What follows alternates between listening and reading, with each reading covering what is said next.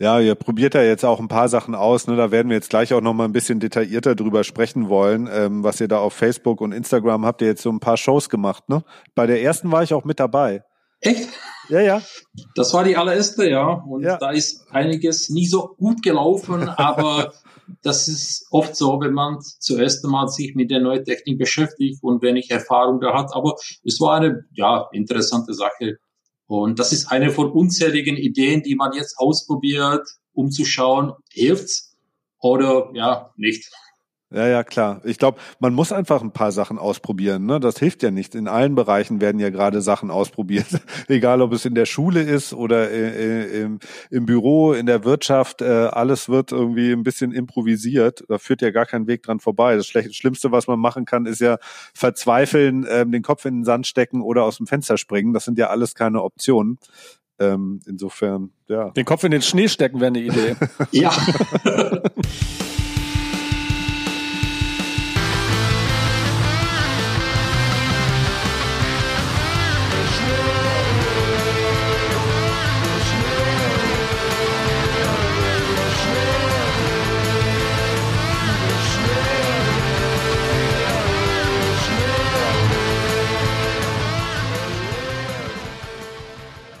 also erstmal freuen wir uns total, dass du da bist, dass du äh, Lust und äh, hast und dir Zeit genommen hast, mit uns zu sprechen. Ähm, meine erste Frage war nämlich genau die: Wann standest du das letzte Mal auf dem Brett?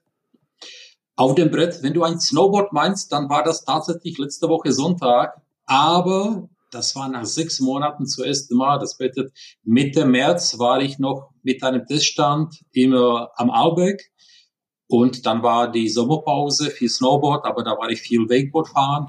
Und letzte Woche tatsächlich kam die Gelegenheit, meine Sachen zu packen und ins Allgäu zu fahren, wo mein Schwiegervater lebt. Und da sind wir am Samstag um 6 Uhr aufgestanden. Oha. Wir, nee, wir hatten Angst, dass die Gebiete so voll sind und wir wollten alleine auf dem Gipfel sein. Deswegen um 6 Uhr aufgestanden, um sieben Uhr mit Sternlampe hochgelaufen und tatsächlich oben auf dem Gipfel waren wir alleine und hatten wir eine schöne Abfahrt über die Piste, aber war einfach geil. Und nächsten Tag haben wir gesagt, okay, ist Regen angesagt, wir frühstücken erstmal, dann war das Wetter doch gar nicht so schlecht. Deswegen sind wir erst um neun Uhr losgelaufen und oben auf dem Gipfel waren schon 40, 50 Leute. Das habe ich nämlich jetzt auch gehört, dass irgendwie äh, die ganzen Touren und Tourengeher, also dass der ganze Bereich sich jetzt extrem ähm, verändert oder sehr, sehr viele Leute eben sagen, gut, der Lift ist halt zu, dann, dann muss ich halt so nach oben gehen. Ne? Verkauft ihr nur Splitboards jetzt? Hm, es ist tatsächlich so, dass wir genauso wie andere Firmen und Audi-Geschäfte hauptsächlich Splitboards verkaufen, weil die Leute wissen, okay, die Lifte laufen nicht und die wollen raus, die wollen auf den Berg, die wollen Schnee spüren und dann kauft man sich ein Splitboard oder geht mit Tourenski hoch. Äh, es ist eine schöne Sache, aber nicht ganz ungefährlich. Und ist auch nicht für jeden Mann, weil man muss sich mit der Technik beschäftigen, wie das Splitboard funktioniert, wie man hochläuft, äh, welche Klamotten man mitnimmt, wie man die Stücke benutzt und so weiter. Ich laufe Splitboard schon seit zwölf Jahren und früher bin ich Ski gefahren. Das bitte für mich ist das nicht so schwer. Aber viele Leute, die probieren das aus und gehen gleich ins Gelände. Ich empfehle jeden, bleibt erstmal auf der Piste, probier das aus, üb die Spitzkehre, auffällen, abfällen damit nachher du, wenn du weit weg von Skigebiet bist, du dich sicher fühlst und keine Fehler machst. Aber wo seid ihr denn da unterwegs gewesen? Hat es denn da überhaupt schon so viel Schnee? Also ich, ich komme ja aus dem Allgäu, was für ein Zufall. Freut mich sehr, dass du dahin unterwegs äh, warst. Ähm, wo seid ihr denn gewesen? Äh, meine Schwiegereltern wohnen im Sonthofen, das bedeutet, wir waren da in der Nähe. das ist mein Heimatort. Echt? Ja. Das bedeutet, am Sonntag sind wir über Immenstadt Richtung Oberstaufen gefahren und auf der linken Seite hast du Thalkirchendorf. Das sind zwei Lifte und ja. da sind wir die zwei Hänge hochgelaufen. Okay. Und am Sonntag sind, waren wir in Gunzesried. Ja. Und dann sind wir aus Gunzesried hochgelaufen bis zum Gipfel von, was für eine Bahn ist das? Auf, auf der, Schwang, auf, der Schwangerhorn, ne? Mhm. Ja, genau. Ach, herrlich. Ja, da war ich nämlich das letzte Mal auf dem Brett. Also ich war im März zum letzten Mal auf dem Brett, genau am Ofterschwanger Horn. Ja. Ja, genau. Da habe ich sogar, sogar vor zwei, Wie drei witzig. Jahren mit meiner Frau im Sommer übernachtet. Oben am Kreuz.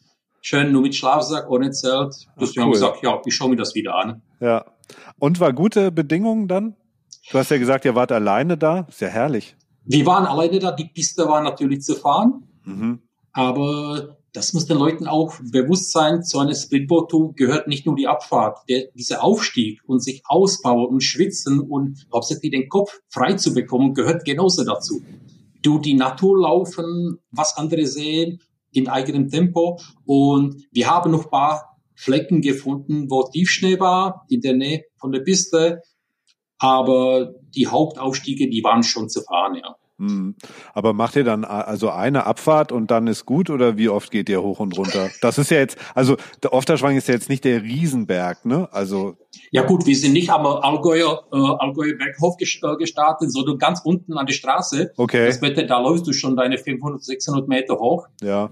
Äh, wir sind nur einmal gefahren, aber am Samstag tatsächlich wie einmal hoch, schön gefrühstückt, umgezogen, runtergefahren und unten war ein Tourengeher, der sagte, Jungs, noch zweimal, dreimal, oder? Habt ihr kein Skido, den wir uns mal ausleihen könnten? Nee, die sind noch nicht in Betrieb. Ach so. nee, es ist tatsächlich so, dass die Rettungsstationen noch gar nicht belegt sind, weil die Lifte laufen nicht. Das bedeutet, es ist, da ist nichts los. Das heißt, du bist also bist unterwegs und dann ist natürlich keine Bergwacht äh, unterwegs etc. Ne? Wenn die Lift, äh, die Skigebiete zu sind, ist da ja auch niemand. Da ist keiner und ich bin mit meinem Schwiegervater gelaufen, der ein Skilehrer ist und auch im Sommer ein Bergführer und wir haben uns ausgerechnet über dieses Thema unterhalten. Falls etwas passieren soll, wie, wie löst das die Bergwacht? Dadurch, dass die Bergstationen gar nicht belegt sind, sagt er ganz einfach. Da kommt der Hubschrauber, holt den Bergwächter zu Hause, fliegt ihn zu seiner Garage, dann, dann fährt er mit dem Skidu zu dir und fährt dich wieder zu dem Hubschrauber und du fliegst mit dem Hubschrauber ins Krankenhaus, ja. Dauert okay. alles ein bisschen länger, aber so ist der Ablauf, ja. Ja. Wenn du mit gebrochenen Knochen im Schnee liegst und darauf wartest, dass jemand hilft. Und das ist auch der Grund, warum wir, und das empfehle ich auch vielen anderen, nur auf der Piste gelaufen sind, weil sollte etwas passieren, die Rettung von der Piste ist heutzutage leichter als irgendwo auf einem schwierigen Gelände. Ja. Das bitte, da kommt der Skilo ganz bestimmt hin, ja.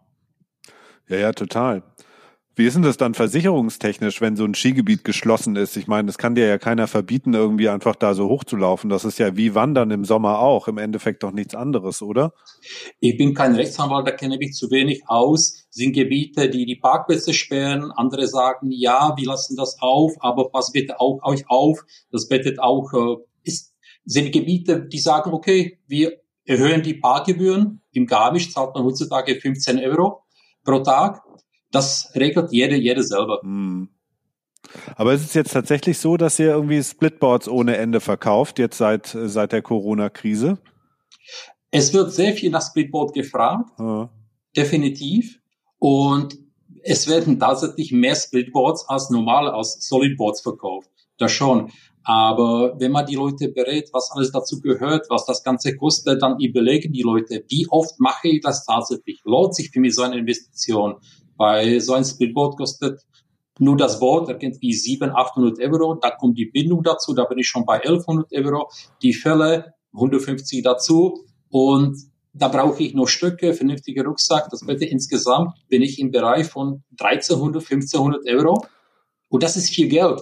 Und Splitboard ist nicht das einzige Board, sondern neben meinem Allmountain oder Freeride-Board habe ich nun das Splitboard für die Tage, wo ich aus eigener Kraft hochlaufe. Und da kommt der Shido wieder ins Spiel, ne? den, den Renate gerade angesprochen hat. Das rechnet sich dann fast. Aber ich glaube, mit dem kannst du nicht einfach so durch die Gegend heizen. Ich habe keins. nee, ich hatte neulich tatsächlich mal geguckt und zwar hatten sie in Frankreich ja gesagt, äh, sie machen oder sie lassen die Skigebiete auf, aber machen die Lifte dicht. Und dachte, okay, entweder bist du jetzt Tourengeher oder aber du hast einen eigenen Skido. Und da habe ich mal bei eBay geguckt und da gab es einen, der, was hat der gekostet, Tobi? Ein Tausende, 1200 Euro, glaube ich. Ne? Also ja, 1500 oder so, dachte ich, hättest du gesagt. Für kleines Geld irgendwie so. Dann hätte man den sich einfach mal für eine Woche gekauft und dann hätte ihn wieder reingesetzt bei Ebay und dann hätte man eine gute Woche gehabt. Aber ich war mir nicht ganz sicher, ob man jetzt in Frankreich tatsächlich da einfach so die Pisten hochschrubben darf. Also ich würde mal eher denken, wahrscheinlich nicht. Ich weiß nicht, wie das mit der Genehmigung ist, aber Jungs, es geht auch ein bisschen um Ökologie und da gehe ich lieber mit eigener Kraft hoch und lasse diese stinkende Skido in der Garage. Das ist sehr vernünftig. Josef, ähm, er, erzähl doch mal ein bisschen, wie das angefangen hat. Äh, du, du bist ja jetzt schon ewig irgendwie in der, in der Snowboard-Welt unterwegs ähm, und äh, dann hast du irgendwann entschlossen, äh, eine eigene Firma zu gründen. Vielleicht magst du mal so ganz kurz erzählen, wie das, wie das alles so, wie das so passiert ist. Wie konnte das passieren? es ist tatsächlich schon zehn Jahre her, als wir die Marke Good Boss gegründet haben, aber das ist nicht von heute auf morgen passiert, sondern davor, davon gibt's noch lange, lange Zeit. Und das hat damit angefangen, dass meine Eltern ein Wochenendhaus im Gebirge haben, im Isergebirge. Wie man hört, ich bin kein Deutscher, sondern ich bin in Prag geboren. Deswegen Entschuldigung für diese ja, leichte, starke Akzent, wie man das nimmt. Aber, das ist total sympathisch. aber dadurch war ich jedes Wochenende Sommer im Winter im Gebirge und da habe ich angefangen mit zwei oder drei Jahren Ski zu fahren. Und dann, als ich 18 war, ist mir Folgendes passiert. Ich war Skifahren und habe ich meine Bindung rausgerissen. Und da bist du im Skigebiet und überlegst du, was machst du denn? Entweder gehst du nach Hause oder bestellst du dir ein Bier oder wie auch immer. Und ich sagte, okay, ich schmeiße den einen Ski weg und versuche nur mit einem Ski zu fahren. Eine Abfahrt hoch, links mit dem Ski. Eine Abfahrt hoch, rechts mit dem Ski. Sehr oft gestürzt, aber dabei habe ich ein Gefühl erlebt, was ich bis dahin gar nicht kannte. Plötzlich war ich in einer Lage, was die Skifahrer damals nicht kannte, weil es gab keine Cabin-Ski, sondern unsere Ski waren zwei Meter lang, haben Radien von 30 Meter, man ist quasi nur gerade ausgefahren. Und dadurch, dass die Ski nur auf einem Fuß hatte, konnte ich plötzlich in Winkel kommen, die ähnlich waren zu dem Snowboardern. Und da kam der erste Impuls oder die Idee, etwas anderes zu machen. Die Ski gegen ein anderes Gerät zu tauschen. Und da waren auf der Piste ein, zwei Boards. Das eine war Snowboard, das andere war eine Monoski. Oh ja, die, ja, Monoski kenne ich auch noch. Oh Gott. Das, ja. Wenn du öfter in Frankreich warst, kennst du das, ja? Da ist das noch ein bisschen verbreitet. In deutschsprachiger Raum findest du keine mehr. Und ich habe mich damals für ein Snowboard entschieden. Das war im Jahr 1989 habe ich mir die Technik selber beigebracht. Dann habe ich mit meinem Cousin Snowboards gebaut, habe die Snowboards verkauft, im Vertrieb gearbeitet. Dann habe ich, war ich auch im tschechischen Snowboardverband tätig, habe ich Contests organisiert, Ausfahrten von der Nationalmannschaft organisiert und so weiter. Selber auch paar nationale und internationale Contests gefahren.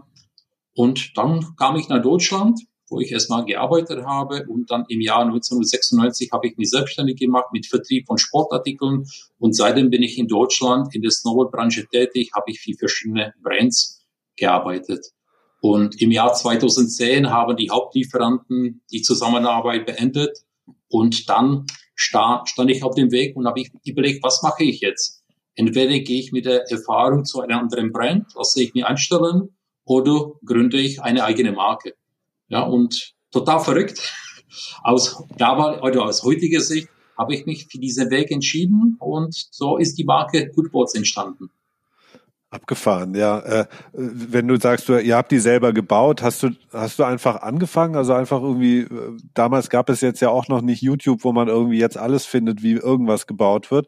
Aber hast du irgendwie auch so eine handwerkliche Ausbildung als, als Tischler oder irgendwie so? Oder was muss man können, um Snowboard zu bauen? Ich, ich weiß es nicht.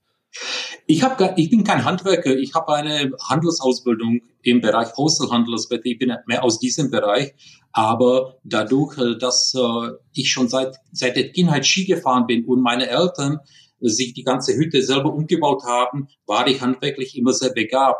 Und unsere Informationsquelle waren die amerikanischen Magazine wie Thrasher oder MBM oder wie auch immer, wo man verschiedene Anleitungen gesehen hat. Und Dadurch in damaliger Tschechoslowakei gab es ungefähr acht bis zehn Snowboard-Firmen, die in der Garage die Boards selber gebaut haben, weil Ach, in, den Geschäften, in den Geschäften konntest du die Boards gar nicht kaufen, deswegen hat man das selber gebaut und hat man experimentiert. Und wir haben uns immer alle zwei, drei Wochen irgendwo auf dem Berg getroffen und geschaut, was hat derjenige in der Garage gebaut und alles ausprobiert. Und alles war eine große Familie, weil es waren vielleicht 100, 150 Snowboarder und tausende Skifahrer. Das Wetter, wie waren die kleinen Rebellen. Und diese Treffen im Schnee, das war für uns unglaublich wichtig. Viel Party, viel gefeiert, aber auch geschaut, was hat der getüftelt und wie kann ich mein Boot verbessern und warum hat seine Kante gehalten und warum habe ich meine Insets rausgerissen und so weiter, ja. Und welches Skigebiet war das damals, wo du da hauptsächlich aktiv warst? Äh, das waren die Skigebiete in, in, in Tschechien, ja. Tschechien die Tschechen sind unglaublich Wintersport begeistert, weil im Zentrum hast du Prag und aus Prag ist egal welche Richtung du fährst, Norden, Süden, Westen, Osten, nach ungefähr ein bis eineinhalb Stunden bist du im Gebirge. Und zweiter Punkt, sehr viele Tschechen hatten früher ein Wochenendhaus im Gebirge. Deswegen normal war am, Freitag Auto zu packen, Richtung Berge zu fahren und die zwei Tage im Gebirge zu verbringen. Glaubst du, das Größte bei euch da ist äh, Spindler Mühle, richtig? Das ist das größte und bekannteste Spindler Mühle. Definitiv. Daneben hast du Petsch und ich war mehr im Isergebirge. Das ist von Spindlermühle ungefähr 50 Kilometer entfernt. Das Skigebiet ist zwei Kilometer von unserer Hütte entfernt und da bin ich gefahren. Okay, ja. Ja, das sind mit den äh, Tschechen, das, das weiß ich auch. Das ist aber so hauptsächlich so nordische Sportarten, ne, sind doch da ganz groß. Also Langlauf, Biathlon, aber auch Skispringen und sowas, oder? Also Alpinen habe ich jetzt nicht so auf dem Schirm, aber da kenne ich mich auch gar nicht besonders gut aus. Tatsächlich war das so, dass ich sehr häufig Langlaufski gelaufen bin, aus zwei Gründen. Erstmal, die Gebiete waren klein, viele Leute da, das bedeutet eine Wartezeit von dreiviertel Stunde, eine Stunde war ganz normal. Und als junge Bub snakest du dich irgendwo rein, aber das möchte man auch nicht immer machen. Und deswegen habe ich gesagt, ich möchte mich auch selber bewegen, durch die schöne Landschaft da selber zu laufen. Und meine Eltern haben mich auch dazu geführt. Und deswegen fahre ich jetzt gerne Splitboard, weil für mich ist Splitboard eine perfekte Verbindung zwischen dem Langlauf, was ich früher gemacht habe. Das bedeutet aus eigener Kraft schwitzen, hoch auf den Berg kommen oben die zwei Hälften zusammenstecken, Pause machen und dann eine schöne Abfahrt als Belohnung. Klingt gut. Sollten wir unbedingt uns mal vornehmen, äh, Rainer. Ja, glaube ich auch. Ich sehe uns schon. Spindler Mühle, Splitboard von Goodboards. Was wird dieses Jahr noch was? Nee, dieses vielleicht nicht mehr, aber nächstes. Also ich dachte eher so, dass wir in Albertville starten und dann nach oben auf den Gipfel von Val Thorens laufen. Von Albertville. ja, genau.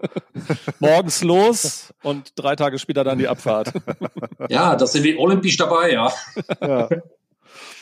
Als du, als du dann die Idee hattest, da was eigenes zu gründen, hattest du da von Anfang an schon den Plan, dich mit deinen Boards dann so zu, zu differenzieren? Also Goodboards, also du kannst ja ein bisschen was erzählen über die Philosophie und die und die Idee, die hinter der Company steht, weil ihr ja schon vieles anders macht als jetzt so die großen Companies.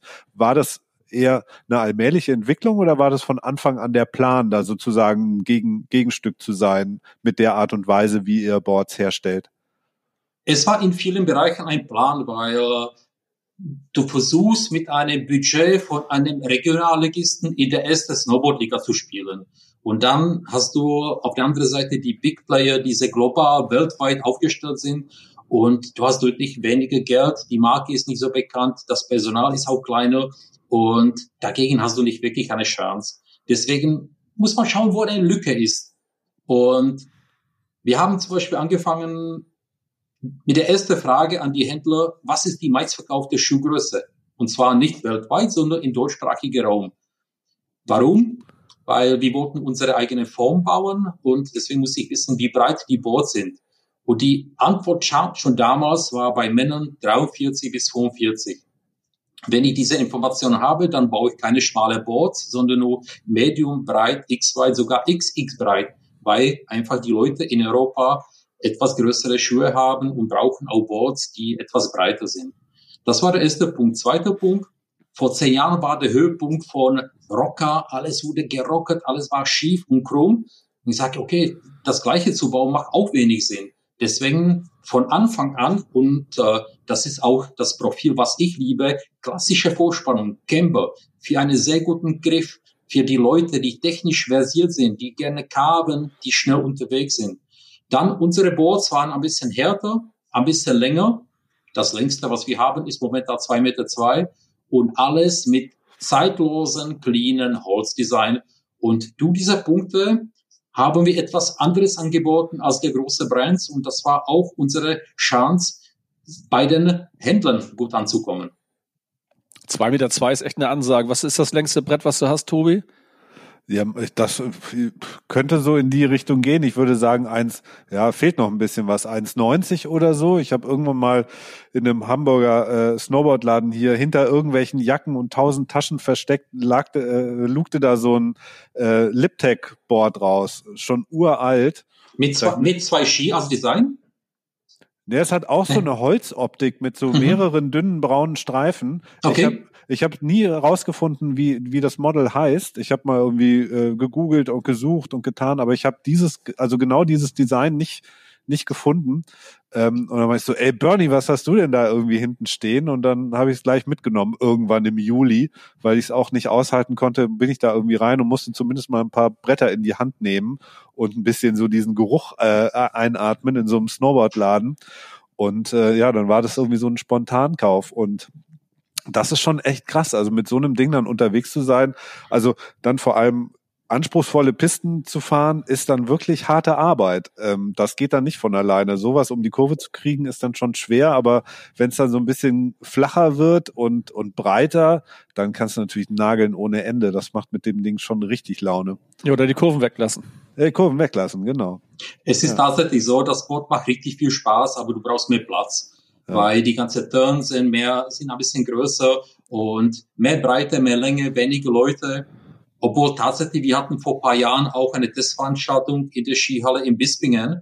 Und da war eine Junge von diesem Boot so begeistert, dass er sich das bestellt hat. Und das nach Fahrradfahrten in Bispingen, ja. Ja, mit, mit so einem Zwei-Meter-Brett in der Skihalle, das stelle ich mir aber schwierig vor, ja. Ja, das ist die gleiche Geschichte wie im Sauerland. Du bist oben auf dem Berg und die Nose ist schon unten im Tal, ja. das würde der Nico jetzt nicht so gerne hören. Ja. ja, aber du hast natürlich recht. Aber wo du das, wo, äh, wo du dieses Geschäft in Hamburg gesagt hast, warst du vielleicht bei HiQ, bei Bernhard? Ja, ja, genau. Ja, ja. ja. ja. Ihr kennt euch, entnehme ich dem Ganzen? Ja, nach ja. 24 Jahren in der Snowboardbranche in Deutschland kennt man praktisch persönlich alle kompetente Fachhändler und das sind die Leute, die unglaublich wichtige Arbeit machen. Die haben diese Sportart zusammen mit der Industrie mit aufgebaut. Die lieben es, die leben es, die fahren aus Hamburg hunderte Kilometer runter in die Berge und die machen regional auch eine sehr wichtige Arbeit. Besonders früher, man hat sich in einem Snowboard-Geschäft getroffen, man hat sich die neuen Filme angeschaut, die neuen Magazine. Da, da war die Szene, das vermisse ich ein bisschen, aber ich hoffe, dass das nach dem äh, Online-Boom, was jetzt herrscht, wieder zurückkommt, dass die Leute den Weg zu den Geschäften finden und dort ihre Produkte kaufen. Ja, das finde ich total wichtig. Also gerade in Hamburg gibt es ja jetzt nicht so wahnsinnig viele Läden ähm, und äh, da gibt's ja noch den Freerider ähm, und äh, Bernie und so weiter und da gab es schon auch immer sehr, sehr viele Veranstaltungen, auch die hier von Eisen Seven, die, die Jungs waren dann auch mal da und haben da irgendwie ihre Filme, Premieren gezeigt und so. Ich, also ich habe das, fand das immer cool, weil man sich halt ausgetauscht hat und, und einfach so diese, also einfach die Sachen um sich rum zu haben, dass man fühlte sich einfach dann gleich mitten in dieser Stadt auf einmal wieder ein bisschen besser und den Bergen etwas näher, wenn einen die Sehnsucht packt. Und das ist ja hier äh, Renates und unser und mein Thema, dass wir hier in Hamburg ja äh, so ein bisschen, also wir haben auch schon irgendwie solche Aktionen gebracht, dass wir uns Freitag ins Auto setzen, um irgendwie Samstag, Sonntag irgendwie auf dem Brett zu stehen und dann halt irgendwie Sonntag durch die Nacht wieder zurück nach Hamburg geschüsselt. Ähm, das ist natürlich mit zunehmendem Alter auch nicht mehr so leicht, aber wir kriegen es immer noch mal wieder hin. Aber du hast total recht. Ich glaube, Bernie macht hier einen Riesenjob, weil gefühlt weg, wächst er auch alle Bretter von ganz Hamburg. Ich habe sogar seine vor 15 Jahren oder so seine alte äh, Schleifmaschine gekauft, bei ihm abgeholt. Und die hat gut verdient und die habe ich dann weiterverkauft an äh, ein Geschäft in Stuttgart. Das bedeutet, die Maschine von Bernie lebt jetzt und schleift in Stuttgart, ja. Das wird er bestimmt gerne hören. Aber ähm, ja. erzähl ein bisschen noch von den von den Brettern. Ist das so ein Trend, den du jetzt beobachtest, dass die eher wieder wieder länger werden, oder ist das dann eure Zielgruppe speziell, die diese längeren Bretter dann nachfragt? Äh, wir waren nicht die ersten, die so lange Boards gebaut haben. Das bedeutet, ob das äh, die Marke Pogo, die Jungs aus Löwenstein sind, die haben schon immer lange Boards gebaut und gefahren. Oder in der Schweiz war das die Firma Red Air oder ganz früher Redican Airlines aber auch Liptech oder Nitro haben so lange Boards gebaut. Aber man muss schon ein paar Bretter verkaufen, damit sich das lohnt. Und deswegen ist dieses Segment für die großen Brands wenig interessant, weil du einfach auf die Stückzahl nicht kommst. Und das war aber unsere Liebe. Und dadurch, dass wir selber in kleinen Serien fertigen, konnten wir auch damit leben, wenn man pro Jahr nur 20, 25 solchen Longboards verkauft. Und deswegen haben diese Bretter nach wie vor ihr Platz in unserer Kollektion und wir stehen voll drauf. Und das ist auch ein Produkt, wo ich sage, Leute, eine Bordlänge hat nichts mehr zu tun mit der Körpergröße, sondern wenn du Freestyler bist, wirst du eher kürzere Boards. Wenn du Freerider bist, nimmst du ein langes Board. Es ist genauso wie bei Skateboardfahren. Die Skater, die im Park sind, die haben klassisches Skateboard. Wenn jemand durch Altona Größe möchte, nimmt ein Longboard. Das gleiche ist auch bei Surfen, kurze Bretter, lange Bretter. Das bedeutet, schauen, welches Board für welcher Einsatzbereich und dafür sind die Boards gebaut. Deswegen lange Bretter, schöne Abfahrten, du musst gar nicht nach hinten gehen, die Nose schwimmt auf der Oberfläche, du machst wirklich Surf-Feeling pur, das macht Spaß. Genau. Wie viel Bretter brauchst du im äh, äh, brauchst du in deinem in deinem Koffer, damit du durch den Winter kommst? Äh, ich, ich fahre ins Gebirge meistens mit einem Teststand. Das bedeutet, ich habe nicht nur Bretter, sondern gleich einen Teststand und Bindungen und äh, das ist auch der Grund, warum wir so viele Testveranstaltungen machen, weil am Anfang habe ich nur gearbeitet, habe ich Händler besucht, habe ich Entwicklung gemacht und ich kam selber gar nicht zum Fahren. Und ich fand das total schade, dass man in so eine geile Branche arbeitet, dass quasi Hobby zum Beruf gemacht wird und du kommst nicht zum Fahren. Und deswegen habe ich angefangen, Testveranstaltungen zu organisieren, dass wir normalerweise jedes Wochenende auf dem Berg sind, schrauben, beraten die Leute und zwischendurch geht man fahren. Und zu so einer Testveranstaltung habe ich immer so 30, 35 Bots dabei. Okay, nicht schlecht. und ich, ja, wir, wir dann eher so zwei oder drei. Ja, aber es ist Unterschied, ob du privat fährst oder wie als Firma. Und für mich ist das auch wichtig, dass ich an jedem Wochenende andere Bretter fahre, weil mhm. dieses Feedback, eigene Board zu fahren, sondern auch die Boards von anderen Brands ist unglaublich wichtig für die Weiterentwicklung von den Produkten, weil jeder von uns hat ein bisschen andere Meinung, andere Stil und um mitzureden und die ganze, das ganze Feedback von den Leuten zu sortieren, musst du die Boards fahren, musst du dich wirklich mit dem Produkt da beschäftigen, wo man das fährt, ja. Ja, und bei uns ist es ja auch tatsächlich so, dass bei den ein bis zwei Wochen, die wir im Jahr irgendwie auf dem Brett stehen, äh, klar ist es cool, wenn du natürlich so eine zwei Meter Latte dabei hast, wenn du einen frischen Powder hast und dann irgendwie einen guten Auftrieb hast. Aber ich sag mal so für den Tagesgebrauch und die Tage, wo wir wirklich so richtig Powder haben, die kannst du halt wirklich in einer Hand abzählen. Ne? Also irgendwie, äh, da kann man sich tatsächlich noch dran erinnern, wann das war, weil meistens ist es eher so, wir fahren immer die Woche vor Weihnachten ja. Also das ist ziemlich regelmäßig. Und da ist die Schneedecke ja meistens eher noch nicht so richtig dick. So, das heißt, Backcountry fahren, da muss man schon ein bisschen Glück haben, dass es überhaupt möglich ist. Und wenn man dann jetzt noch zwei, drei Bretter dabei hätte, irgendwie in allen möglichen Größen, ich glaube, das wird dann einfach irgendwie äh, der Zeit, die wir auf dem Brett verbringen, dann wahrscheinlich eher nicht so gerecht. Wobei Tobi da schon ganz gut equipped ist, das muss ich schon sagen.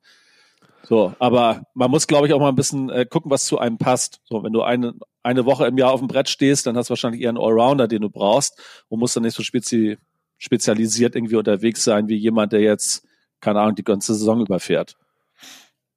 Äh, es ist tatsächlich so, die erste Frage ist, wie transportiere ich überhaupt so ein langes Boot? Du brauchst ein großes Auto. Ja. Aber diese Bretter kaufen sich meistens Leute, die in den Bergen leben und die wirklich äh, morgen früh aus dem Fenster schauen und dann entscheiden, okay, heute nehme ich das Board, das Board und die gehen in den Keller und im Keller steht jede Bedingung das optimale Board. Das bedeutet, die haben die Auswahl von sechs bis zehn Brettern und nehmen sich jeden Tag das, was zu dem Tag am besten passt, ja. Kriegt man bei euch denn zu dem 2 Meter 2 Brett, war das, glaube ich, dann die Hülle gleich dazu? Wir haben tatsächlich Boardbags, die man verlängern kann von 1,70 Meter bis auf 2,5 Meter, damit man auch so lange Boards schützen kann und gut im Board oder im Auto transportieren kann. Ich frage nämlich aus einem bestimmten Grund, weil nämlich unser Techniker vor zwei Jahren auf die Riesenidee gekommen ist, sich endlich mal eine Bordtasche zu kaufen und dann aber 10 Euro gespart hat und dann war die Tasche am Ende, ich glaube, fünf Zentimeter zu kurz, so dass oben immer das Brett rausguckt und das verpackt er jetzt mit so einer Papplösung, glaube ich, mit Pappe und äh, Klebeband wird das dann umwickelt Hätte er 10 Euro mehr investiert, hätte er eine vernünftige Tasche gehabt. Und bei euch gibt's die sogar dazu. Ja, möglicherweise. Haben, ja. Der kann sich bei mir melden. Ansonsten hätten wir für den Bordtransport aus, äh, vor allem mit dem Flugzeug aus Hamburg noch den Tipp, die einfach als Regal zu deklarieren. Das funktioniert auch immer ganz gut. da kommt man nämlich als äh, um zusätzliche Kosten im Zweifel herum, weil Sportgepäck dann manchmal irgendwie einen Aufpreis kostet. Aber von Regalen steht in den äh, Flugbeförderungsbedingungen nirgendwo was geschrieben. Ähm, und so waren wir irgendwie auch schon zwei, drei Jahre mit unseren Regalen unterwegs. Dann haben wir ah, die auch einfach sehr in, lustig. in Karton ein, also Bindung abgeschraubt und dann einfach nur die Dinger in Karton eingewickelt. Und dann sahen die halt aus wie lange Bretter. Und äh, damit standen wir dann am Flughafen und haben irgendwie vier Regale aufgegeben. Die hat zwar blöd geguckt, aber hat uns durchgelassen. Vor allem, weil wir die Snowboard-Boots über der Schulter hatten. ja, oder andere Möglichkeit ist, das Boot einzupacken, mit GLS ins Hotel zu schicken und das ist vielleicht noch günstiger als mit dem äh, mit, mit im Flugzeug mitschleppen zu müssen. Ja, aber das Regal war ja umsonst. Ja, gut. Sehr gut. Ja, aber tatsächlich lange Bretter schön und gut, aber das meiste, was man braucht, ist ein vernünftiger Allrounder. Das bedeutet ein Boot ungefähr zwischen Schulter und Nase, ein Boot, mit dem ich alles machen kann. Ich habe eine sehr starke Leistung auf der Piste, ich kann damit Switch fahren, ich kann kleine Hügel springen, ich kann auch neben der Piste fahren. Das bedeutet tatsächlich, die meisten Leute sind mit einem vernünftigen All-Moden-Boot am besten bedient. Und ähm, bei euch in der Geschäftsführung seid ihr zu zweit, richtig? Äh, die Firma mache ich zusammen mit meinem Partner, mit dem Mike. Der ist ein gelernter Schreiner, das bedeutet, äh, von da kommt auch sehr viel Erfahrung, äh, was Holz anbelangt.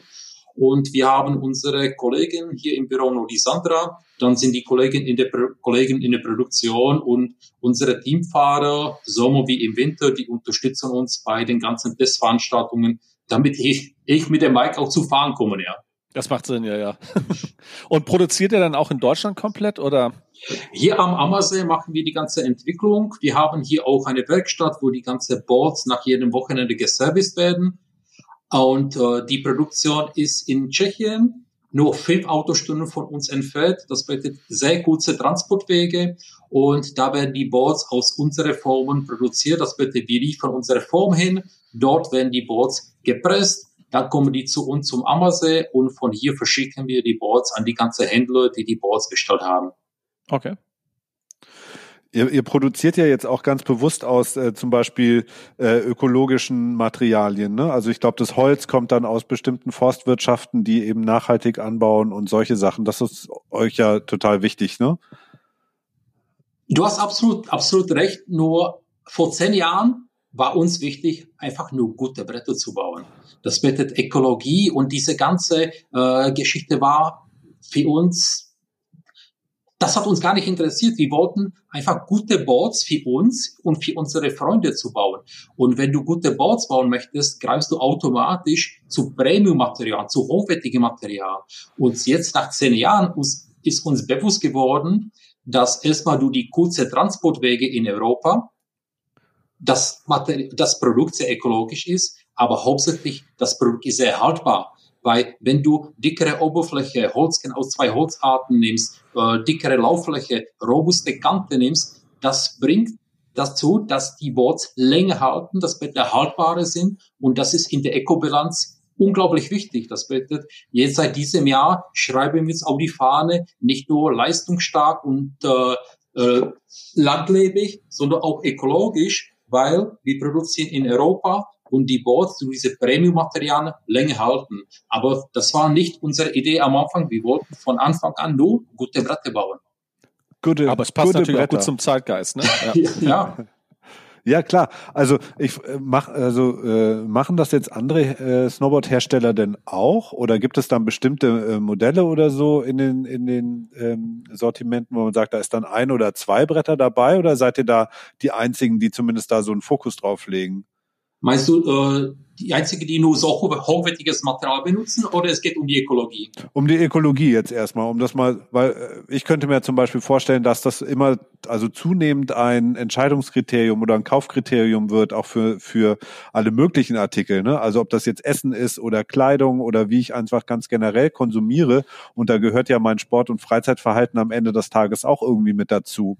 Und äh, wenn man jetzt sagt, ich treffe auch da eine bewusste Entscheidung für eben bestimmte Werte, für die ich irgendwie stehe, dann, dann könnte das ja etwas sein, dass irgendwie auch andere Hersteller so zunehmend in den Fokus kriegen und sagen, da müssen wir irgendwie ein Angebot machen.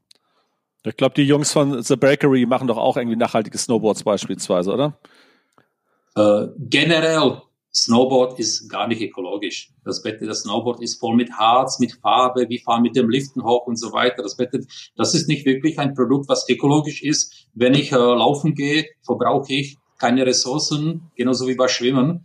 Aber man kann die Produkte so bauen, dass die etwas grüner sind als anderen. Und das fängt bei den, bei den Premium-Materialien, das fängt bei den kurzen Transportwege. Und da muss jede Firma selber überlegen, welche Weg man geht.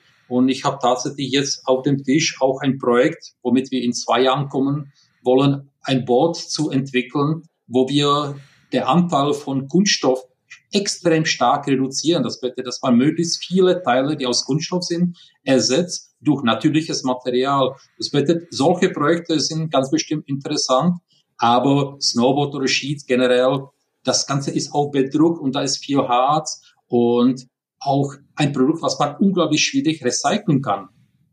Äh, wir haben das ausprobiert, und zwar nicht bei Snowboard, sondern bei Wakeboard, die einzelnen Schichten auseinanderzunehmen. Es geht, aber der Aufwand ist enorm groß. Und dann, was bleibt am Ende auch übrig? Du brauchst etwas, was du verkaufen kannst, dass sich das Ganze lohnt. Und da bleibt nicht viel übrig. Und du musst auch dafür sorgen, dass die bedruckte Folien, Oberfläche, Lauffläche von der Farbe getrennt wird, weil Folie, die bedruckt ist, ist schwieriger zu recyceln als unbedruckte Folie. Das bedeutet, Aufwand ist riesengroß und wir gehen da lieber einen anderen Weg, dass wir den Boards ein zweites Leben schenken. Das bedeutet zum Beispiel aus alten, ausgedienten Wakeboards bauen wir Skateboards, Longboards. Oder aus Snowboards äh, bauen wir Stände für Weinflaschen oder, oder Lampen oder Bänke. Das bedeutet, äh, das Produkt wird auf eine andere Art und Weise recycelt und äh, lebt weiter. Das war jetzt gerade mein Vorschlag, weil mein äh, damaliger Mitbewohner, der hat sich auch aus dem alten Snowboard damals eine Küchenlampe gebaut. Ziemlich geil. Einfach zwei Löcher reingebohrt, Lampen von unten reingesetzt, sieht total cool aus. Ja, und ich glaube, wir Snowboarder haben eine sehr emotionale Bindung zu unseren Boards und äh, ich kann mir nicht vorstellen, ein Board aus dem Keller auf dem äh, Wertstoffhaufen zu schmeißen. Das bedeutet, die sind irgendwo im Keller und entweder werden da verstaubt oder leben die als anderes Produkt weiter. Ich hatte vor paar Jahr, paar, paar Wochen auch ein Live-Meeting mit einem Händler und da war auch der Vertreter von Nitro. Ja, da habe ich mein altes Nitro rausgeholt. Eine Woche später mein altes Burton. Das ganze, die ganze Palette ist unten im Keller und äh, die benutzt man ab und zu noch, ja. Ich habe die auch alle noch ich weiß nicht wie viel, keine Ahnung, acht oder so. Aber ich, ich könnte, ich weiß, ich könnte nie wegschmeißen. Also wenn ich mir jetzt überlege, ich würde ja einen Wertstoffhof fahren und so einen Snowboard in den Container schmeißen, da, da kriege ich ja jetzt schon Tränen in den Augen. das wollen wir nicht. Ja, aber es ist bei jedem Umzug eine harte Diskussion mit der Partnerin, ja. Die sagt, ja, das brauchst du nicht, was hast du das zuletzt benutzt? Sagte, ja, aber das ist mein Snowboard. Und damit verbinde ich Erinnerungen und Erlebnisse und das gehört zu mir, ja. Und das ja, aber bei dir sind es ein paar hundert, bei uns sind es nur irgendwie acht, weißt du? ja, aber ich kann ja schon verstehen, was du meinst. Du hattest vorhin von, von dem, von deinen, deinen Teamridern auch erzählt, ne, den Teamfahrern. Ähm, die sind wahrscheinlich auch äh, äh ungeheuer wertvoll, wenn es darum geht, dann irgendwie Feedback zu bekommen über die Fahreigenschaften und was man eben noch dann an den Brettern verbessern kann, oder? Die Teamfahrer, die ärgern mich gerade. Besonders diejenigen, die in der Schweiz oder Österreich sind, weil die laufen auf die Berge, schicken mir Powderfotos und so weiter. Wie der Johannes im Andermatt oder Benne am, am Alberg. Äh, ja, aber die Teamfahrer, die machen eine unglaublich wichtige Arbeit, weil die unsere Bots fahren und sagen, was passt, was nicht passt. Aber das sind nicht die einzige die sich an der Entwicklung beteiligen. Das bedeutet, wir machen das so, dass wir natürlich zuhören, was die Teamfahrer wollen. Aber wenn man Boards nur für Teamfahrer entwickelt, geht man oft an den Kunden vorbei, weil der Teamfahrer fährt auf einem ganz anderen Niveau und hat ganz andere Ansprüche. Deswegen der Teamfahrer ist nur die eine Richtung. Die zweite Richtung sind die Endverbraucher.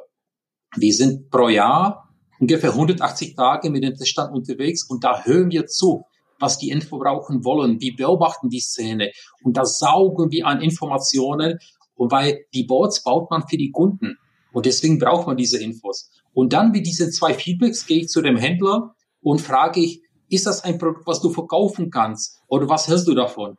Und so machen wir die Entwicklung, dass bei der Teamfahrer, Endverbraucher und Händler und dann entscheiden wir hier am Ammersee, wie die neue Boards aussehen sollen. Ja, ich glaube, das ist definitiv ein ganz großer Vorteil. Ich meine, dadurch, dass ihr selber ja ständig irgendwie selber in den Gebieten unterwegs seid, könnt ihr nicht nur selber boarden, sondern ihr seid einfach auch noch total nah an der Zielgruppe dran, was ja total Sinn macht. Ich ja. glaube, das geht vielen auch, ich glaube, je größer der Laden wird, desto mehr Distanz kriegst du auch so ein bisschen zu den eigentlichen Kunden irgendwie. Und da ihr ja irgendwie ein kleiner Laden seid, seid ihr natürlich automatisch total dicht irgendwie an denen dran, die hinter ihre, eure Bretter mal kaufen sollen. Das ist ja total super. Und du bekommst die Information ungefiltert, sondern direkt, wenn du größere Firma hast, war auf dem Berg dein Praktikant oder dein Vertreter und ob er dir die ganze Information weitergibt, das ist bei uns anders. Entweder bin ich da oder der Mike und wir bekommen die Infos direkt und das sind sehr wichtige Impulse und Ideen für eine Weiterentwicklung der Marke. Ja. Ich habe mir das immer so ein bisschen vorgestellt wie so die Formel 1 Teams, ne, die ja auch von den von den Autoherstellern genutzt werden, um eben Produktinnovationen zu testen oder eben äh, Wissen zu generieren, dass man dann eben in normalen Autos irgendwann Jahre später auch anwenden kann, also Materialien beispielsweise oder so. Ähm, so ähnlich habe ich mir das mit so Teamfahrern auch immer vorgestellt, dass dass man einfach Sachen ausprobiert und guckt, wie kann man das wirklich ideal aus bauen oder umsetzen in so ein Brett, um, um einfach, keine Ahnung, Fahreigenschaften bestmöglich umzusetzen und dann wird das eben halt ähm, ja in, in Serie auch produziert.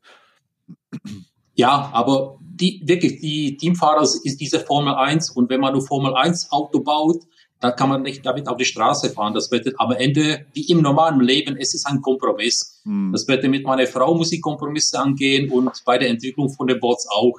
Ich möchte am Ende, dass der Kunde mit dem Boot Spaß hat, dass der Händler das Boot verkauft und dass der Teamfahrer sagt, für meine 60, 80 Tage pro Jahr passt.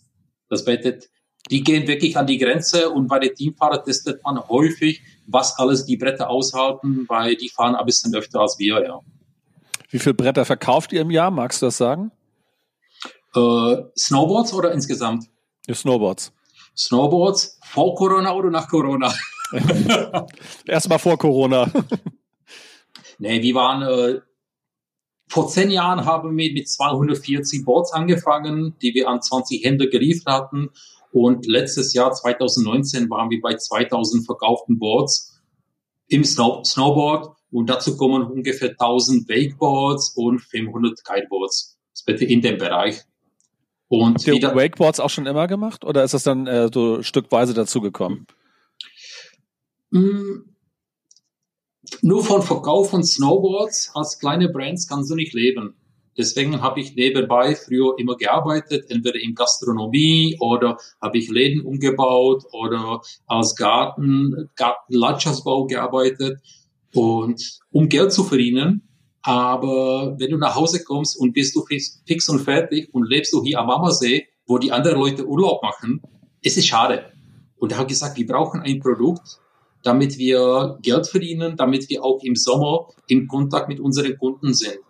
Und dadurch, dass wir früher schon äh, mit unseren Teamfahrern im Sommer Wochenenden an den Wakeboardanlagen organisiert hatten, bei Wakeboarding, Snowboarding, das ist schon ähnlich, kam die Idee, Wakeboards zu entwickeln.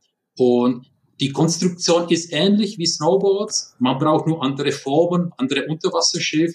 Aber wir haben tatsächlich viel von Snowboards abgeleitet und dadurch sind wir schnell auf den Markt gekommen, weil unsere Wakeboards waren von Anfang an sehr robust gebaut. Weil mit unseren Snowboards sind wir schon seit Jahren im Park gefahren und deswegen wussten wir, dass man einen robusten Belag braucht, dass man eine dicke Kante braucht, dass man eine vernünftige Holzkern braucht.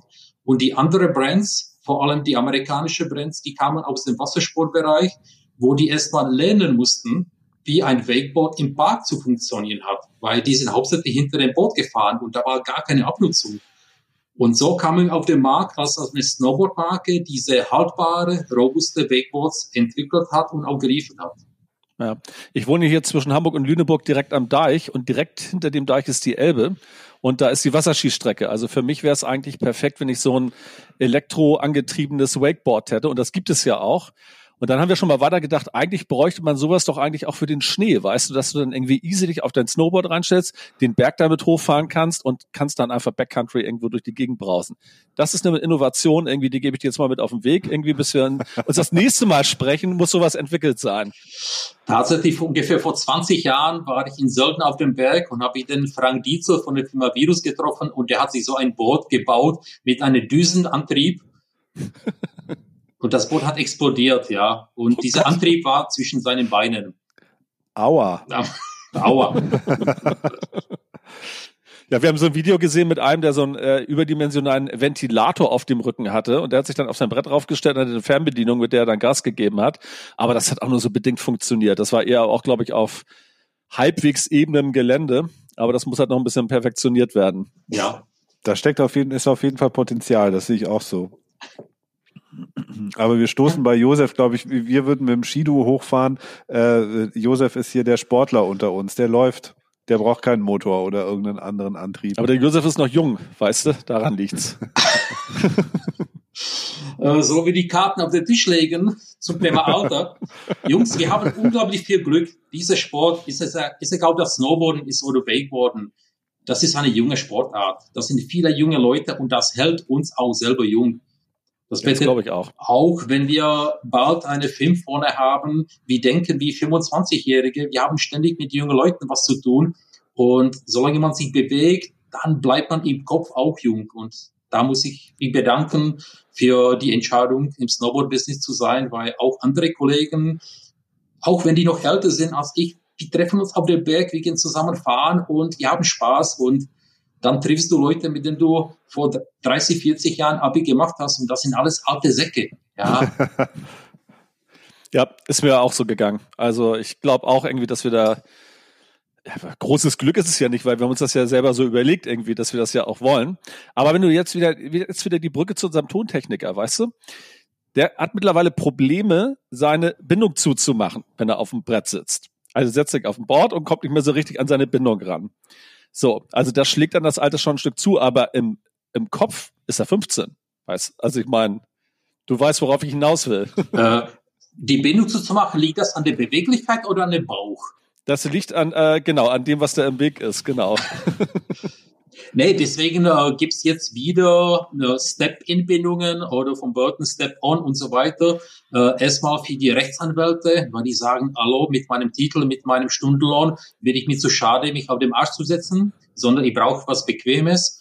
Aber auch für die Leute, die sich nicht so viel bewegen. Und äh, ich kann absolut verstehen, Leute, die sich für so eine Bindung entscheiden, die früher auch schon gab's von anderen Brands. Ich traue mich kaum zu sagen, dass es eine Step-in-Bindung ist bei ihm. der Arne hat so, so eine Flow-Bindung, ne, wo er ja einfach irgendwie reinsteigt und dann hinten. Genau, der braucht eine braucht er. Ja, ja, genau. So dieses Step-on-Ding von Burton ist, da stellst du dich halt einfach drauf, wie so, wie, wie hier die Schuhe auf dem Fahrradpedal. Das hat ich auch mal ne? gehabt. Klickst das ist dich einfach so ein. gut. Ja. ja. Ja, diese Flow-Bindung, äh, der Deutsche sagt, ja, bei Bindung für faule Leute. Der Schweizer ist ein bisschen äh, diskreter, der sagt, Bindung für komfortorientierte Snowboarder. Ja, das trifft uns, glaube ich, ganz gut. Ja. Komfortorientiert. Aber auch nur, ja. weil wir nicht die Power haben, jedes Mal den Berg selber hochzukraxeln. aber da können wir dieses Jahr dran arbeiten vielleicht. Ja, aber man kann in Bispingen in der Skihalle anfangen. Da kann man die ersten Erfahrungen sammeln. Du meinst dort hochlaufen? Ja. Ach, da so. hochlaufen. ja, Bisping Skihalle ist tatsächlich gerade Thema. Und zwar, ähm, ich war da mal vor ein paar Jahren auf so einer Sponsorenveranstaltung eingeladen und ähm, habe halt rausgefunden, dass das überhaupt nicht meins ist, weil der Schnee irgendwie stumpf ist und das, was ich am Snowboarden geil finde, also irgendwie in der Natur zu sein, irgendwie die Natur um mich rum zu haben, das hast du da ja alles nicht. Das ist halt eine Halle. So, aber jetzt gerade irgendwie sind meine Töchter im Alter, wo man langsam mal mit dem Snowboarden anfangen kann. Die sind jetzt sieben und werden im Mai acht. Ähm, da habe ich jetzt gerade mal zwei Bretter für die Damen bestellt und dann wollen wir damit dann auch irgendwie nach Bisping fahren, um da schon mal ein bisschen zu üben, um dann später halt, wenn wir in den Bergen sind, dann halt auch schon mal richtig fahren zu können. Dafür ist eine Skihalle jetzt gar nicht so verkehrt. So, vielleicht kann ich nebenbei einfach mal ein paar Mal den Berg rauf und runter laufen, irgendwie, um was für die Fitness zu tun. Genau, tu mal was für deinen Körper, Rainer. Ne, es ist tatsächlich so, wenn ich im Tirol bin, in der Schweiz oder auch im Allgäu und rede ich mit den Einheimischen über die Szene, dann kommt auch dieses Thema Kühlschrank, Skihalle zum Gespräch und die lachen drüber. Sagte Leute, das ist unglaublich wichtig für unsere Sportart, weil da oben, ob das Bispingen ist oder Neuss oder woanders, da leben sehr viele Menschen. Und in der Halle probieren die das aus und da treffen die die Entscheidung, ob die sich für diese Sportart interessieren und ob die Urlaub buchen und zu euch kommen und bei euch das Geld ausgeben. Aber die Entscheidung treffen die erstmal in der Halle, wo man mit kurzen Wege alles ausleihen kann, alles ausprobieren kann und ob der Schnee gut oder schlecht ist, die haben keinen Vergleich. Das, natürlich ist das ein Grundschnee ja. und äh, eisig Nachmittag und so weiter. Aber für den ersten Kontakt ist das unglaublich wichtig, dass wir in Deutschland fünf Skihallen haben. Ja, da bin ich bei dir. Vor allem, ich, also ich glaube, es ist wichtig, dass bei allem, was man irgendwie neu macht, irgendwie die Hürde so klein wie möglich ist. Und wenn du natürlich erstmal 4000 Euro für Equipment in die Hand nehmen musst und dann noch irgendwie nach Österreich fährst, um in den, in den richtigen Bergen zu sein, dann überlegst du dir wahrscheinlich, wenn du nicht irgendwie mit dem Skifahren oder Snowboarden aufgewachsen bist, irgendwie zweimal, ob du das machst. Also die meisten Leute, die ich kenne, die noch nie irgendwie auf dem Brett standen, die sagen halt so, oh nee, irgendwie Skiurlaub, es ist kalt irgendwie, es ist arschteuer, weiß der Geier was. So, aber wenn sie es mal in der Skihalle probieren und sehen, dass es ihnen Spaß macht, dann sind sie vielleicht eher motivierter, dann auch mal in den richtigen Skiurlaub zu fahren. Also da bin ich echt bei dir. Ich glaube, das ist definitiv ein Mehrwert. Ja. Ja, und wir haben die letzten Jahren immer wieder im Herbst eine Testveranstaltung in der Skihalle Neuss organisiert oder früher auch in Bispingen. Und die ganze Händler aus der Umgebung kamen mit dem Kunden, damit die sich am Anfang der Saison in der Nähe die Bretter anschauen, ausprobieren und dann schon ihr Winterurlaub planen. Das Anschauen und Ausprobieren ist jetzt auch noch ein ganz gutes Stichwort für das Thema Testcenter und Teststände hattest du ja vorhin schon erwähnt, ne? wie wichtig das ist, um diesen Kontakt zur, zur Szene, zur Zielgruppe, zu den, zu den Fahrern ja dann im Endeffekt auch äh, zu haben. Jetzt mit Corona ging das ja jetzt im Winter wird es jetzt wahrscheinlich erstmal nicht funktionieren, aber auch im Sommer wird das ja wahrscheinlich mit Wakeboards und Kiteboards ähnlich sein. Also auch dort seid ihr ja auf Events oder an den üblichen Spots ähm, vertreten und habt eure, eure Boards irgendwie mit dabei. Wie, wie geht denn das jetzt? Ah, ihr, ihr habt jetzt auch irgendwie auf Facebook, Instagram gab es diese Shows oder gibt es auch, glaube ich, noch, ne? Wollt ihr mehrere davon machen? Ist das, also funktioniert das einfach, funktioniert das ganz gut oder wie war das Feedback von den Leuten, die da dabei waren? Die Show muss man vielleicht nochmal ganz kurz beschreiben. Also ich glaube, dass die Hörer das nicht unbedingt wissen. Also ihr habt ja ein, äh, auf Facebook eine kurze Veranstaltung gehabt, das heißt kurz, die ging, glaube ich, eine Stunde lang. Eine Live-Sendung, ja. Genau, vielleicht kannst du einmal kurz zusammenfassen, was ihr da macht oder was ihr damit vorhabt. Das hat, äh, das hat mit den Testveranstaltungen was zu tun. Normalerweise sind wir seit Oktober jedes Wochenende irgendwo auf den Gletscher, beraten die Kunden, schrauben die Kunden und empfehlen die Geschäfte.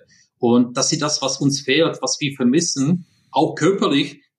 Und deswegen habe ich überlegt, wie können wir Kontakt mit den Kunden aufnehmen und denen sagen, wie es uns geht, was wir machen und so weiter. Und deswegen haben wir jetzt diese äh, Live-Sendung ausgedacht. Und Du hast vorher gesagt, äh, auch im Sommer ist das schwierig. Es war schwierig bis Mitte Mai. Dann haben aber die ersten Cables, das sind die Wakeboard-Anlagen, aufgemacht, weil Wakeboarding ist eine individuelle Sportart, genauso wie Snowboarden. Das kann man mit Abstand betreiben, weil die Mitnehmer sind 50, 70 Meter auseinander entfernt. Und ab Mitte Mai sind die Anlagen gelaufen, die Leute sind an die Anlage gekommen und wir konnten unsere Testveranstaltung durchführen. Aber alle Restaurants waren geschlossen. Leider Skifahren und Snowboarden hat ein Image, das zu dieser Sportart unbedingt diese Après-Ski gehört.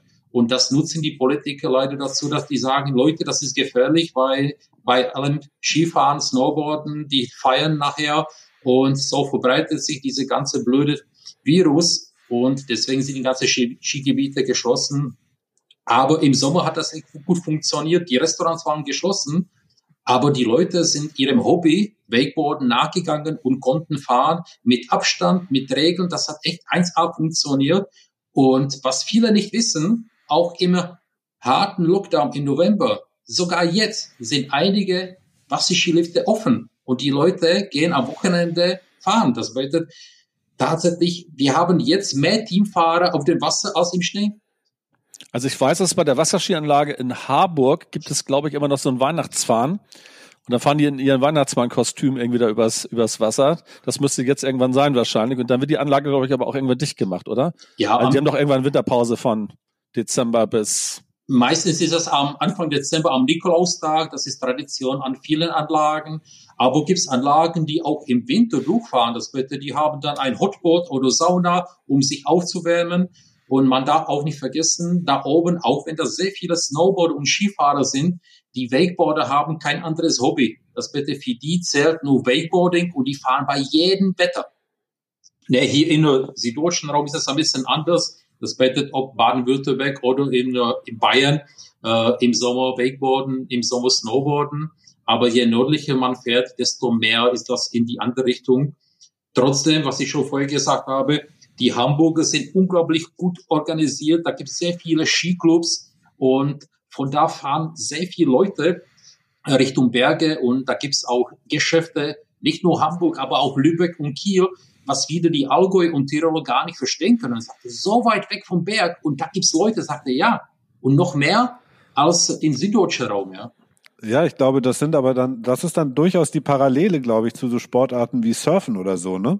Dass, glaube ich, dann die, die Wassersportler aus dem Norden dann doch eher ähm, überdurchschnittlich häufig dann auch den entsprechenden Wintersport betreiben und dann halt irgendwie Skifahren oder Snowboarden gehen, ähm, als andersrum. Das kann ich mir schon gut vorstellen. Ja, und die sind, glaube ich, auch nicht so verwöhnt. Die buchen ihr Urlaub und fahren runter. Hier von uns äh, wird am Donnerstag geschaut, wie ist die Wettervorhersage, wie ist der Schnee und da trifft man die Entscheidung, fahre ich in die Berge oder nicht. Ja, ja, das ist dann natürlich eine spontane Nummer. Ne? Für uns ist das einfach, wir ziehen dann auch durch. Das wird gebucht und dann wird gefahren, egal was ist, egal ja. wie viel Schnee. ähm, und hier in Hamburg gibt es ja explizit, also die Osterferien von Hamburg sind ja sehr, sehr viel früher, viel früher als Ostern tatsächlich und heißen Skiferien. Ganz okay. offiziell. Also, und so hat sich das, glaube ich, einfach im kollektiven Gedächtnis von Hamburg festgesetzt, dass man halt, die sind immer Anfang März, die ersten beiden Märzwochen, und dann geht ganz Hamburg Skifahren. Das, das ist irgendwie scheint so ein, wie so eine Art Gesetz zu sein. Also auf die Einwohnerzahl äh, bezogen haben wir prozentual die meisten Skifahrer in Deutschland. Das glaube ich. Das verstehen so, Mehr die... als Bayern tatsächlich. Kann man sich kaum vorstellen, aber ist so, ja. Ja. Echt? Wo hast du das? Also gibt es da eine offizielle Statistik zu oder wie? Ja, ich suche sie für dich raus. Okay, mach mal. ähm, was uns natürlich noch interessiert ist, wo wollt ihr mit Goodboards noch hin? Wollt ihr zum Beispiel auch Accessoires, also ich weiß nicht genau, ob man eine Bindung als Accessoire bezeichnen kann irgendwie, aber ein Stück weit ist es das ja. Bietet ihr, wollt ihr beispielsweise auch Bindungen anbieten oder auch Boots oder auch, weiß nicht. Äh, weißt du, Renate, hm. Habe ich meine Hausaufgaben schlecht gemacht oder warum guckst du so? Nee, nee, nee, ist alles gut. Äh, man hat viele Ideen, viele Pläne. Ah, okay, aber, das beruhigt mich. nee, nee, nee. Aber tatsächlich das umzusetzen, dafür brauchst du Zeit und Kraft und auch Geld. Und wir als kleine Brand äh, haben wir mit Snowboards angefangen, dann haben wir die Kollektion um Wakeboards erweitert, dann kamen auch die Kiteboards, das bedeutet, momentan haben wir drei Produkte, zwischendurch haben wir noch Ski entwickelt und haben uns auf die Boards konzentriert und alles zu entwickeln, die, Produktion, die Kollektion weiter zu perfektionieren, produzieren, verkaufen, das ist unglaublich viel Arbeit und wir machen das hier im Büro zu dritt. Das bedeutet, ist schon viel zu tun. Äh, Corona-mäßig haben, werden wir uns wahrscheinlich von den Ski trennen, weil im Frühjahr haben die Händler viel zu wenig Ski bestellt, dass wir für diese Winter keine Ski produziert hatten. Das kommen wir zum Thema Corona. Aber welche neue Produkte? Wir arbeiten zum Beispiel momentan an Surfbrettern robusten, haltbaren Surfbrettern, die man entweder in einer stehenden Welle fährt oder hinter einem Boot an einem speziellen Boot, was man strapless, das bedeutet ohne Bindung, an der Wakeboard-Anlage fährt. Das ist ein neues Produkt oder was ich vorher gesagt habe, ein Boot, wo wir den Anteil von Kunststoff stark, stark reduzieren. Aber wir möchten in diesem Bereich bleiben, weil wir auch in Europa produzieren und wenn du Richtung Schuhe und Bindungen gehst, dann musst du Richtung Asien, und das ist nicht unsere Welt. Wir möchten ja. dort produzieren, wo wir und unsere Kinder leben, wo man kurze Transportwege hat, wo man ähnliche Mentalität hat, wo man auch wenn Probleme gibt, schnell sich ins Auto hinsetzen kann, in die Produktion fährt und danach eine Lösung, Lösung sucht. Ja. Man muss nicht alles anbieten. Aber jetzt ja gerade zum Beispiel in den Skigebieten ja auch immer zentraler geworden, dass die im Sommer ja auch als Bikepark genutzt werden, ne? dass da so für Mountainbiker äh, entsprechende Strecken und Parks angelegt werden. Du nimmst die gleiche äh, Seilbahn nach oben, die du auch im Winter benutzt und heizt halt dann mit dem Mountainbike runter. Also das könnte ich mir jetzt total äh, logisch für euch auch vorstellen. Also so Good Bike hört sich auch noch ganz gut an. Das wäre ja eigentlich ein ganz äh, logischer nächster Schritt, jedenfalls aus meiner Sicht. Ja, und der andere sagt ein Good Sub und der nächste sagt wieder was anderes. Es gibt viele gute Ideen, aber äh, der Tag hat leider nur 24 Stunden und wir sind schon so sehr viel unterwegs und äh, wenn jetzt meine Frau neben mir steht, wird er sagt, keine neuen Produkte, du hast auch Familie, ja. Und du willst ja auch noch aufs Brett, das kommt ja auch noch dazu. Ja. ja. Soll noch selber fahren, klar. Nee, man muss, man muss wirklich nicht alles anbieten und dann noch einen Rucksack und dann noch Handschuhe und dann noch eine Mütze. Äh, wir konzentrieren uns auf die Bretter. Einziges Produkt, wo wir auch Bindungen anbieten, sind die Kiteboards, weil wir da mit zahlreichen Kiteschulen arbeiten und die brauchen die Bretter komplett. Aber sonst bei Wakeboards und Kiteboards konzentrieren auf die Boards und versuchen wirklich ordentliche Bretter zu bauen und damit haben wir genug zu tun. Aber jetzt kommt erstmal hoffentlich noch mal ein satter Winter, wenn schon, also wenn ohne Lifte, dann hoffentlich mit viel Schnee. Oder habt ihr jetzt schon bestimmte, gibt es schon Termine, die ihr jetzt die geplant sind und hoffentlich auch stattfinden, wo man euch dann treffen kann mit Testständen, um Goodboard mal zu probieren? Wir verschieben die Termine von Monat zu Monat. Das bedeutet, alle Termine von November haben wir im Dezember verschoben und dann auf Januar und beobachten wir ganz genau die Situation in Deutschland, aber auch in Österreich, in der Schweiz. Momentan sieht das so aus, dass man bis äh, Mitte, Mitte Januar nicht wirklich auf den Berg kommt. Aber wir haben das selber in der Hand, wie sich die Infektionszahlen entwickeln. Das wird, wenn die runtergehen, werden wir sofort Termine planen und die werden dann über unsere Medien, das wird Instagram, Facebook, Homepage kommuniziert und die stehen in der Startlöcher und die drei Zelte sind gepackt. 90 Dashboards sind da und wir werden, wenn es geht, sofort in zwei bis drei Skigebiete gleichzeitig fahren, dass die Leute auf die Bretter kommen, dass wir selber zu fahren kommen. Ja, das klingt gut. Das klingt definitiv nach einem Plan. Ich glaube, Josef ja. juckt genauso in den Füßen wie uns. Ja, ganz so aus. ich hatte schon die zwei Tage letztes Wochenende auf dem Brett und das hat mir unglaublich geholfen, ja. Und das, das sind die Wochenenden, wo ich mein Akku wieder auflade. Das bedeutet auch, wenn das anstrengend ist, aus eigener Kraft eine Stunde hochzukraxen, aber da bist du wieder fit und du hast was erlebt und du bist in der Natur und du spürst den Schnee und dann in der Woche im Arbeit, in der Werkstatt oder wie auch immer, dann gleicht, man, sieht das wieder aus, ja. Fährt deine Frau dann auch? Meine, meine Frau fährt Ski und Telemark-Ski. Und ich habe drei Kinder und allen drei habe ich erstmal Skifahren beigebracht, weil ich selber von Skifahren komme und für die Kinder ist das auch leichter. Entschuldigung, wenn mir jetzt hartnäckige Snowboarder zu hören und sagen, das geht überhaupt nicht. Äh, ich habe dann die Wahl gegeben, möchtest du Snowboard oder Skifahren? Und ich habe tatsächlich für alle Kinder immer beide Geräte dabei gehabt und für die war leichter wirklich mit Ski. Und dann habe ich allen drei Snowboarding mit Hardboots beigebracht. Aus einem praktischen Grund, weil nach dem Skifahren habe ich die Skischuhe schon an und dann montiere ich nur eine Plattenbindung auf die Boards und ohne umzuziehen kann ich die schnell wechseln. Und gleichzeitig, die lernen auch sauber zu fahren, die lernen die Technik, die lernen die Kante zu benutzen und deswegen stehen die schon ordentlich auf dem Board und haben auch passende Stil, ja. Sehr gute Tricks, da kannst du ja gleich was abgucken hier für die, für die Snowboard-Erziehung von Rosa und Marie, Rainer. Allerdings. Sehr Aber gut. auch die Damen äh, haben erst einen Skikurs besucht, weil die standen mit drei das erste Mal auf den Brettern. Und ich glaube, Snowboarden, oh, wenn es richtig früh losgehen soll, mit fünf, sechs, glaube ich, aber ich glaube, generell empfiehlt man sowieso eher so ab acht, bin ich der Meinung. Kommt wahrscheinlich ein bisschen drauf an. Ich glaube, wenn du in den Bergen lebst, irgendwie ist es wahrscheinlich noch mal ein bisschen was anderes, irgendwie so. Aber generell ist es, glaube ich, den Kindern auch lieber, wenn sie erstmal zwei Bretter in den Füßen haben, Also gerade wenn die noch jünger sind. Und ja. auch das Körpergefühl ja sich auch erst noch entwickeln muss. Ne? Also der Gleichgewichtssinn, der äh, ist mit drei ja noch nicht so entwickelt wie jetzt mit acht.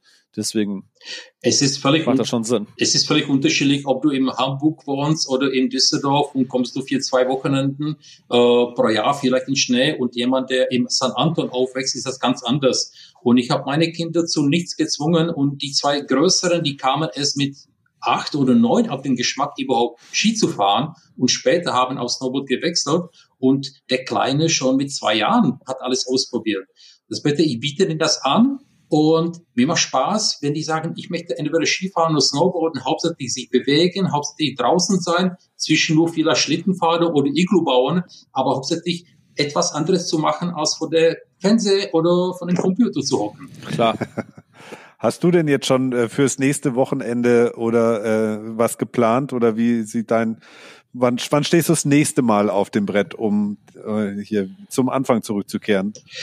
Ja, diese diese äh, Podcast wird erst äh, am 31. ausgestrahlt und äh, auch da werde ich ganz genau schauen, wann äh, im Allgäu Schnee fällt und äh, da fahre ich hin und laufe ich hoch. Äh, das ist mir letztes Wochenende bewusst geworden. Der Snowboarder, der braucht Schnee. Wenn die Lifte nicht laufen und der Schnee nicht da ist, kann ich nicht fahren. Aber ohne Lifte kann ich Schnee benutzen und habe ich meinen Spaß. Und das äh, führt auch dazu, dass vor zwei Wochen, als es ein bisschen geschneit hat, äh, die ganze Jungs aus Sauerland, das bitte aus Bielefeld, äh, Winterberg, Siegen oder auch äh, am Schwäbisch Alb, das bitte südlich von Stuttgart, die sind in die Berge gefahren, haben sich Kicker geschaukelt, hochgelaufen, runtergesprungen. Das ist wie vor 30 Jahren. Das ist diese Leidenschaft, diese Begeisterung für diese Sportart. Und natürlich das Bequeme und Schöne mit Lift, aber wir brauchen vor allem den Schnee. Das ist wahr. Das ist doch ein schönes Ende, oder? Besser kann man es gar nicht äh, sagen, Josef, das stimmt. Wir wollen alle wieder dringendst aufs Brett zurück und äh, genau, aber das Einzige, was es eigentlich braucht, ist wirklich Schnee. Und wenn die Lifte dann irgendwann wieder fahren, umso besser. Ja. Und wenn das jetzt hier 2020 alles so richtig scheiße war, dann muss man ja sagen, also dieses Jahr kann man ja eigentlich nur reklamieren und, und ein neues haben wollen. 2021 äh, muss das auf jeden Fall gut funktionieren. Natürlich müssen wir uns alle an die dann geltenden Regeln halten und ähm, ähm, äh, einfach auf uns, aber vor allem unsere Mitmenschen achten. Aber äh, wir müssen unbedingt unseren Lieblingssport ausprobieren. Und ich glaube, Renate, wir müssen dann einfach auch in den sauren Apfel beißen und einfach hochlaufen. Das machen wir das nächste Mal, fahren wir mit dem Josef mit und dann schleift er uns den genau. Berg hoch. Es gibt, ein, es gibt eine Motivation, eine Flasche Bier in den Rucksack, dann weißt du, oben angekommen, umziehen, Flasche auf und da ist die Welt in Ordnung.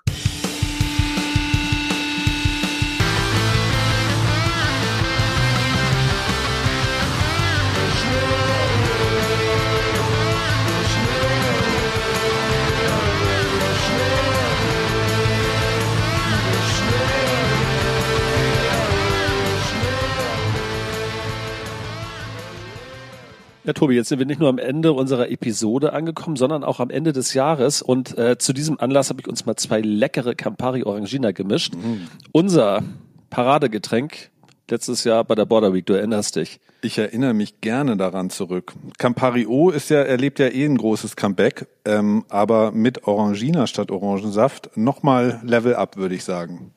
Total. In diesem Sinne, allen Hörern von Uschneole auf jeden Fall schon mal ein gesundes neues 2021 und bleibt uns gewogen. Uschneole. Uschneole.